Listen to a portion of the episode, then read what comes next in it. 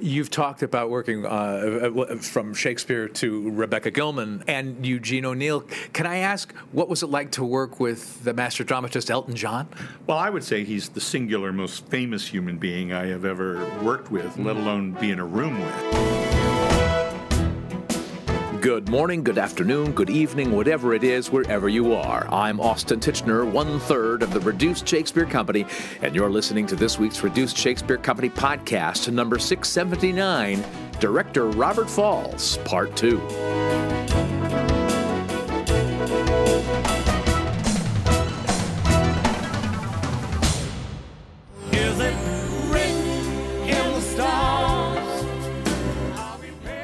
This week, we continue our conversation with Robert Falls, the Tony winning artistic director of the Goodman Theater in Chicago.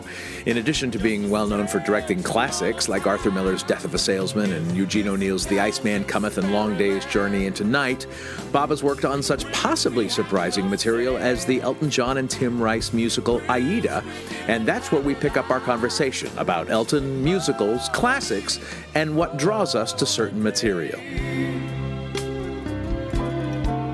Well, he is a master. Uh, he may not be a dramatist, but certainly he is.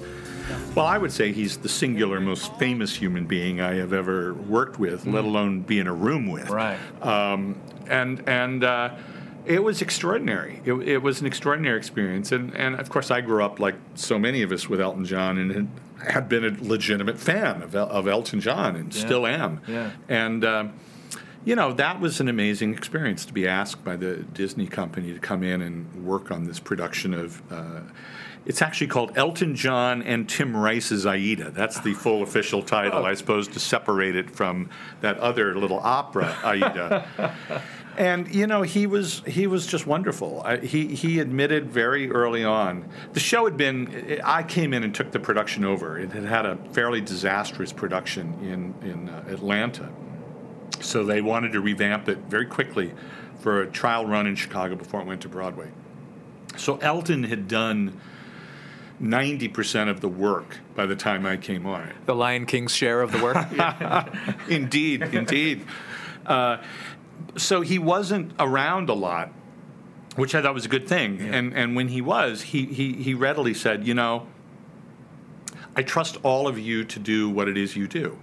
Uh, you you you're experts in the field that you're doing. He said, I'm a musician and I'm here to protect the music. And and that was what he, he really was concerned with. He, he really was concerned with the band, putting the band together, uh, the instrumentation, the orchestrations, all of that. Mm-hmm. But he was extremely, I mean, contrary to popular opinion, there was a moment or two of diva-like behavior, but but what I loved about him was he really was roll up your sleeves, get to work. Uh, there were a couple of songs that needed to be thrown out or, or revised, and you just could talk to him about it, and he'd go, "Right, right, let me," and and literally roll up the sleeves and go to the piano and start working on a song, and then bring it in. And wow. he was he was just very kind and very very generous, very hardworking. Mm. Well, and uh, I saw the tour in when it played L.A. because I was living out there at the time, and um, loved the soundtrack, the CD yeah. of it. Um, but the thing I loved about it, which is the thing I love about most musicals when it's done this way, is that these were actors who could really sing, yeah. as opposed to singers saying lines. Do you know what I mean? Was that conscious on your guys' part, or was even something that you thought about? I think we were lucky. I think I was lucky. I mean, I, I did inherit the two leading roles. Okay. Uh, you know, the two two two really remarkable artists. They they were then and they continue. Sherie Rene Scott and Heather Headley, yes. who were are remarkable. They're they're singing actors or acting yeah. singers uh, of great great gifts. And um, I was able to bring in Adam Pascal, who was sort of hot off of Rent, right. who who is also great, and and you know there were a number of actors in, in that who who could sing, not not as well as the three leads, but I, I think because I come from well, I won't say I come from the theater. I obviously come from the theater, but because I give such attention to working with actors, that's what I love, maybe first and foremost we really it's a musical but we really did approach it every day as scene work yeah. as what's going eh, the same work you and i would do or any wonderful actor would do we really worked on that as scenes yeah. and Tim Rice's lyrics. Um, I also had the great chance to collaborate on the book with David Henry Hwang. Right, that's right, So that's right. we knew what we wanted to do, and we're able to really work with everybody as actors and look at it as a as a play as much as a musical. Is there a kind of play that you that you think you you find your way into more easily? Say it's a classic. Say it's a knockabout farce. Say it's an intimate two-hander, or or, or, or, or do you love the buffet of it? Uh, and picking one from column A, one from column B. I I find, and this surprises me, that that two things happen to me, uh, and and I- and I'm I I've been very again fortunate for my entire career that this has happened. Is either I'm doing a play that is brought to me by a playwright, or an agent has sent me a play, or a theater company has sent me a play, and they're like. Why don't we get this play on in the next six months? Or can we start rehearsals on this play in four weeks, which has happened? Uh, and that's a really thrilling challenge to be able to jump into that. And again, it's all about serving the writer in that case. And the classics that I've done are probably things I read before I was 21 years old and have been living with for, for Yeah. a long, long time. Um, the Winter's Tale is an interesting example because I, I read it a long time ago and I have all these notes on it and I've continued to look at it. I've never, I never really fully understood it, how it worked. I never really fully liked it. I mean, I, I felt this way about Measure for Measure as well. These are more problem. They're cons- both of them are considered Yeah. odder plays, Yeah. uh, to say the least but then there's there's something in there that just wants to be explored and and I, I then I, I then am in there and find that oh I see things I think I I love farce I love musicals I love comedies um, let's say they're from column B and I like going to column B but column A I, I think I'm more attracted to tragedy and and uh, works by Miller O'Neill Williams the, the really hardcore heavyweights. And then when you you know and then the king lears and the hamlets. Yeah. I, I don't know. I, I just i think i'm more of a tragedian uh, ultimately. And, and and the work that i end up doing you know it has a sort of emotional complexity to it I also, and this is, there's a, I can't remember the exact line, but you know, uh, John Logan's play Red, um, that I that I got a chance to do about uh, Rothko, Mark Rothko, and his young assistant. Um, the young assistant starts, you know, Rothko's impossible. He's he's virtually a monster, and, and he just is this this incredibly intense artist, torturing himself on these canvases in, in, in these colors in the in the in the he the young assistant finally bursts and says, "Why does everything have to tear out your heart? Can't you just look at a still life, a small still life, and appreciate the beauty of that?" And and I, I when I was working on it, I realized, yes, but ultimately I want to tear people's hearts out when I'm doing a work. Uh, I just that's what I want when I go to the theater, and It's the feeling you get, and it's the feeling you want to share. You want other people to experience that feeling. I do, and I, Yeah. I tend to go for plays that at least have that possibility. Yeah. The, the plays that at least have the possibility of ripping your heart out, or, or, or, or creating devastation, or creating transcendence. So, and again, I've been really lucky that I've been able to. Most directors don't have that chance to do those plays. You know, you get stuck in the living room a lot, uh, or you get stuck with a play with 37 scenes, and you're just worrying about how to move furniture around.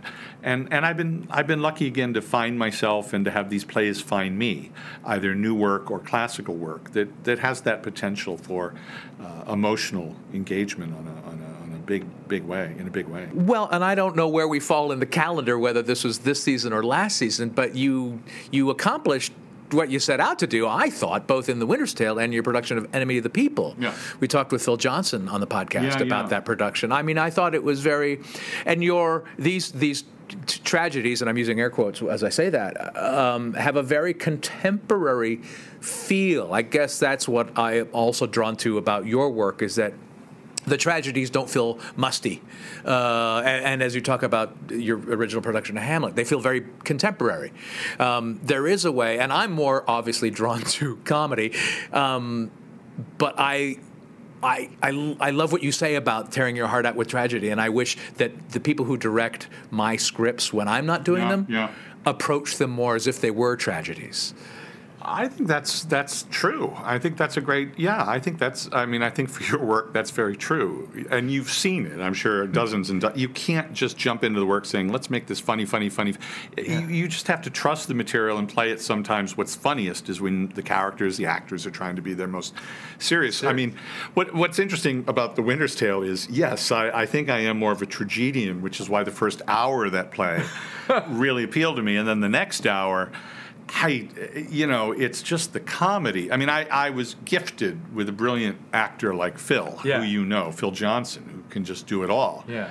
Uh, and some other brilliant comic actors in, in that piece. But, you know, there's a, there's a certain kind of Shakespearean comedy that I just don't understand at all. I just don't get it. And I don't think other people really get No, it. you're It- not. You're not alone. I, yeah. it's the bad jokes and the Yeah. puns and the language and, Yeah. and you know it's like just don't you know just just don't do the fist raised phallus gesture and just you know don't do the jerk off gesture to indicate you have a penis you know or the, or the hip thrusting to indicate Yeah. it's a sexual act. I, I- it just drives me crazy a lot of the comic work. Um, so I'm not as comfortable in that area and and and part at all. And that was the thing that and so as, as you noticed and I think you commented I cut about 80% of that Bless you, sir. yes well if ever there was a play that could be cut Or reduced. or, or reduced. Yes, I, I, yes, I am all for the reduction of Shakespeare. I, I have no problems with the reducing of Shakespeare, uh, but that was a play where it was really like, well, as I think Shakespeare did, and I'm sure you feel the same way. Like, just turn it over to the comic actors, Yeah. let them do their thing. So, like Phil and I just threw out lots of stuff Yeah. in those scenes and, and it was like you know what just figure it out you two guys go off and, and just figure it out and throw the text out it's in prose Yeah. so just make it funny Yeah. uh, in, in the way in the way you want to make it funny Do you? It, well, and, and talking about this and your approach. I mean, from from the storefront to the Goodman to Broadway. Do you, in addition to thinking of yourself as a tragedian, do you think of yourself at all as a populist? Do you think in these ter- those, that term? Oh I, yeah all the time i mean i, I mean you know I, I just am idealistic enough to think that the theater should be populist. The theater should not be elitist. Yeah. And I, and I know enough to look at Shakespeare and, and, and even even Broadway in the in the 1920s, 1930s. Certainly, Elton John's musical is these are populist work. I, I, Absolutely. so yeah, I, I, I, I would think that I, I try to do work that is, is going to be popular on, on, on a big level. By the way, popular on a big level is just a terrible phrase. So I'm going to hope you edit out that dramatically. Uh, Well, now I have to leave the now I have to leave in the correction. well, you can leave in the correction. If, if you're gonna if you're gonna play the line, leave in the correction.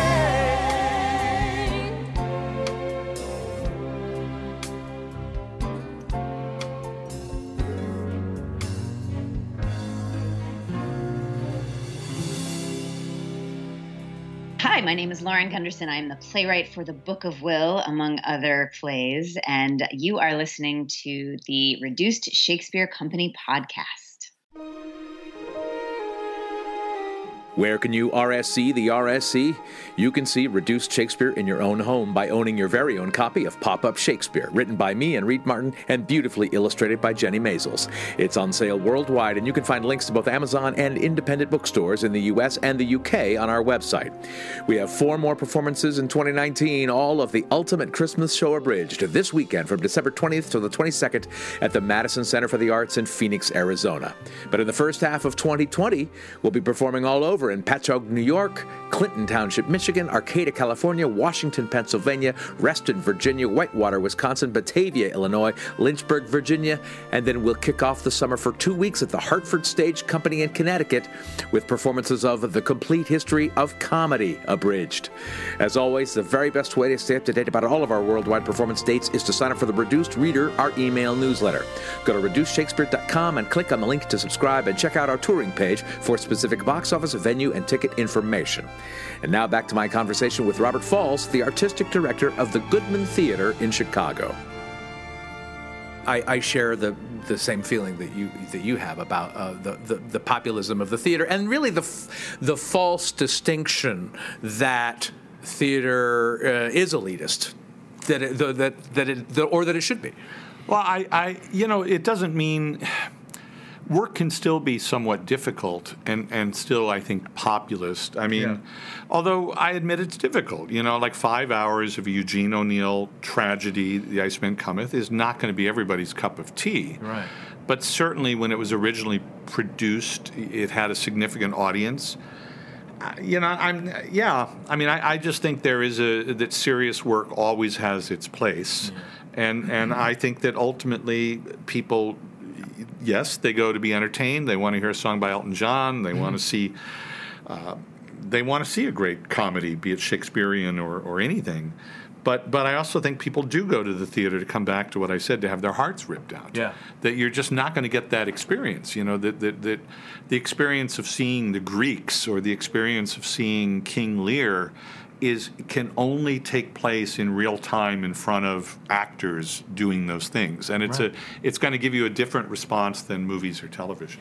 And do you ever find you talk about going into the rehu- into the rehearsal room to explore these plays and tear them apart? Do you ever find that you've you've torn it apart and you, and oh my god, I can't I don't you don't know how to put it back together in time for the opening night audience? Sometimes, yeah, sometimes, you know, I mean, but it happens anyway. You know, Yeah. you find, I mean, you know, ultimately there is a deadline, and everybody knows there's a deadline. But but with Winter's Tale, we were working right up to the last moment on that, mostly in the second half. Oh, it's the Oh, right. first Maybe. half was really tight. And we really knew, although it was really hard, it was very, very diff- It was a very, very difficult experience. And and but the second act, we rearranged some scenes. We threw out a scene. We were still we cut one musical number. I mean, it's like anything else. It's just you're you're just kind of working on it. Ultimately, for an audience, So it feels like the next project for you needs to be Shakespeare with a score by Elton John. Am I wrong? well, that wouldn't be bad. I mean, you know, the the the, the Elton John, Elton John. Well, Elton John's coming and and uh, with a new uh, what is it? The uh, Devil Wore Prada. What's the name of that? You're right. The devil wears devil wears Prada. The Devil Wears Prada is, is Elton's next musical, and Anna Shapiro's doing it. And so I'm just sort of thrilled that another Chicago director is going to have, I think, a wonderful opportunity working with Elton John. That is very cool.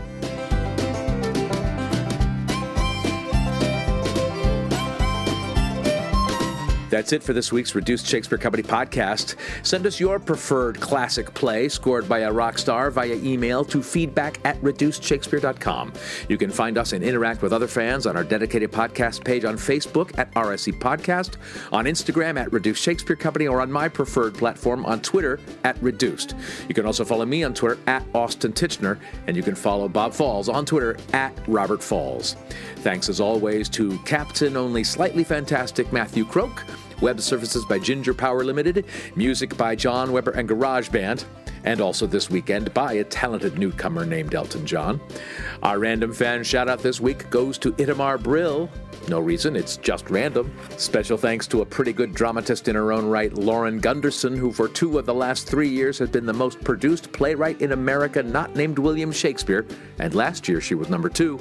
And finally, thanks very much to you for listening. I'm Austin Tichenor, 679 2035ths of the Reduced Shakespeare Company.